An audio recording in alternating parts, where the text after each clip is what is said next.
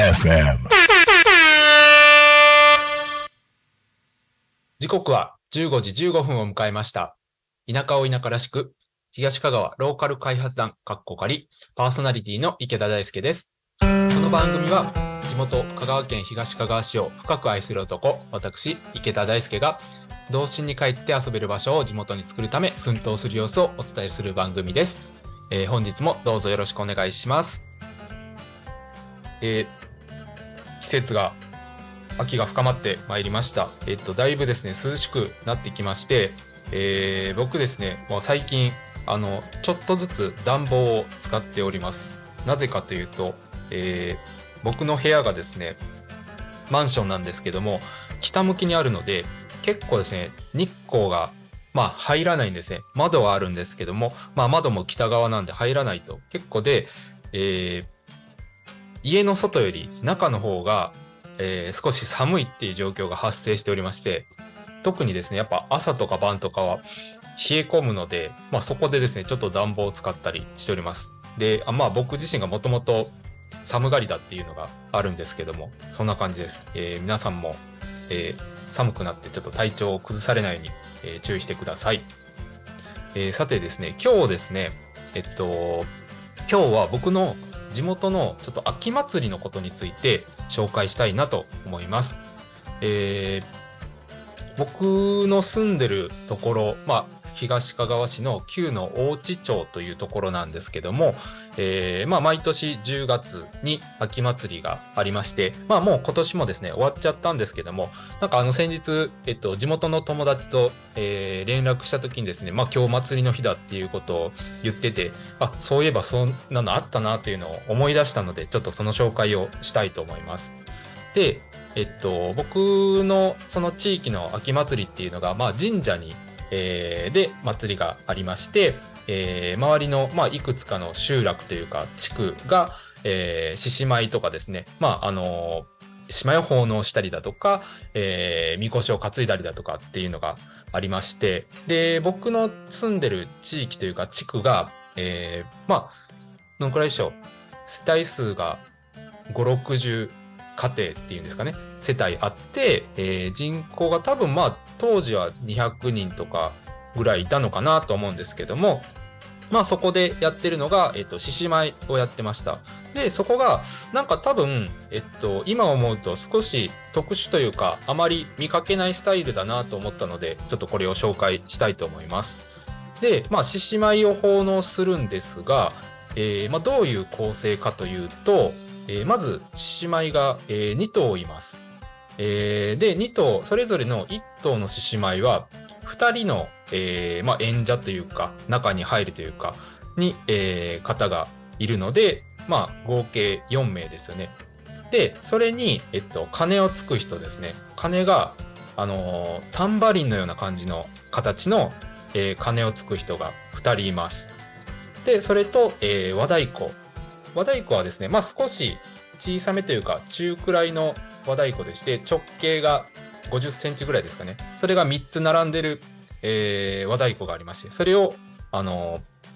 竹のバチっていうんですかね。まあ叩くものですね。よく和太鼓っていうとすごい、あの、大きなものを想像されるかなと思うんですけども、まあ少し小さくて、えー竹のバチで叩くような形です。なので、あの、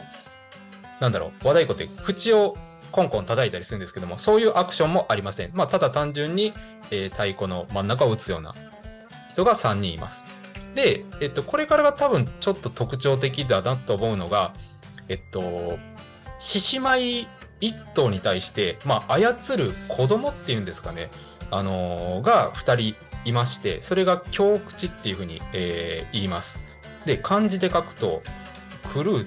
ていう字ですね。あの、獣辺に王様の王。で、えー口は、あの、顔についてる口ですね。で、京口っていうのがあってですね。あの、僕、ちょっと今回のことがあって少し調べたんですけども、えー結果から言うとよくわかりませんでした。あの、由来とかですね、あの、どういう立ち回りなのかっていうのがよくわからないんですけども、まあそういう、えー役回りがありまして、で、その役回りは、えーまあその年の、え幼稚園の方幼稚園の子供が、え演じるものなんですね。で、まあ、ちょっと派手めな衣装を着て、えっ、と、まあ、神事なので、そういう、なんだろう、手に何か物を持ってたと思うんですね。まあ、獅子舞を操るじゃないですけど、えーそういうものを持って一緒に、まあ、舞を舞うというか、っていうほどの、まあ、ことでもないんですけども、獅子舞と一緒に踊るようなことをしました。で、最後に、えっと、まあ、指揮者じゃないんですけども、えっと、表紙儀を持って、まあ、あのー、獅子舞の開始とか、まあ、途中の節が変わるところとかっていうのをカンカン鳴らして、え指揮をする、まあ、指揮者的なですね、オーケストラでいう指揮者的な役回りの人がいるっていう、えー全員で何人いるんだ ?1、2、3、4、5、6、7、8、9、ん ?1、2、太鼓が3人、獅子舞4人で7でした。8、9、10、10、12人か。一つグループで12人もいるんですね。という、なんか結構な大所帯ですね。で、えっと、まあ、集落自体はそんなに大きくないんですけども、そういうのが、えっと、まあ、年々受け継がれてるっていう感じですね。で、まあ、当時は、あの、僕もそういう4歳とか5歳の時に教口っていうのをさせてもらって、で、今は、えっと、まあ、それこそその、僕らの子供の代の方が教口をやってると。なんか昔はですね、えっと、男の子限定の、えーポジションだったんですけども、まあ、あの、よくある田舎の少子化もあるってか知ら知りませんがですね、まあ、少子化のが原因だと思うんですけども、まあ、女性の女の子もそういう教口という役回りを、えーしてるようです。はい。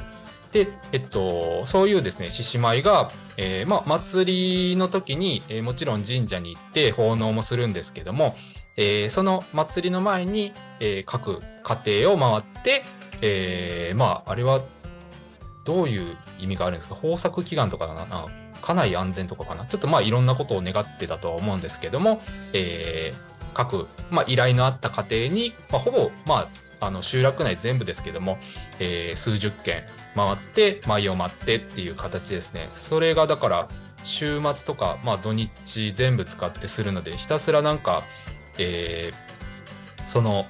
家に家を巡って、えー舞を待ってで一番最後の祭りの日に、えー神社に奉納するっていう形でした。はい。僕もですねもう本当に僕今41で多分4歳ぐらいなので本当に40年近く37年ぐらい前ですかに、えーやったことをまあ今でも結構鮮明に覚えてます。あのー僕ね唯一ちょっとそういう思い出があるのがそういう各家庭を回ったりしてる時とかあとは神社とかでも、まあ、全く緊張はしなかったんですね、まあ、もちろん練習とかもやって、えーいろんなとこで舞うので何十回ってやってるんですけども、あのー全然恥ずかしくもなく、えー別に苦でもなく面倒くさくとかって思うわけでもなく楽しくやってたんですけども唯一ですね、あのー緊張したというかあの泣いてしまった時があってそれがいあのどこでなったかっていうと、まあ当時通ってた、えー幼稚園があるんですけどもそこで披露する時に、あのー僕なんか本当に緊張したのか泣い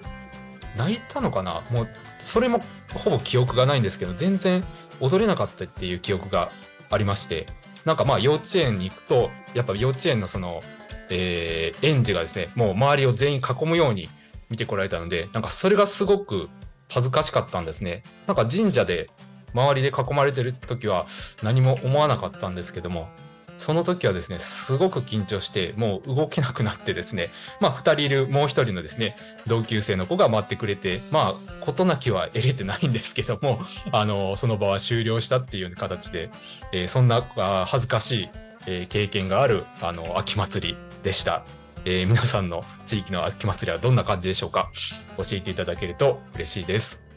えーそろそろこの番組の終わりの時間が近づいてきましたこの番組はリスラジ以外にも YouTube、Podcast、Apple、Spotify、Amazon Music、スタンド FM にて聞き逃し配信で楽しむことができます。また来週この時間にお会いしましょう。田舎を田舎らしく東かがローカル開発団、かっこ仮。お相手は池田大輔でした。どうもありがとうございました。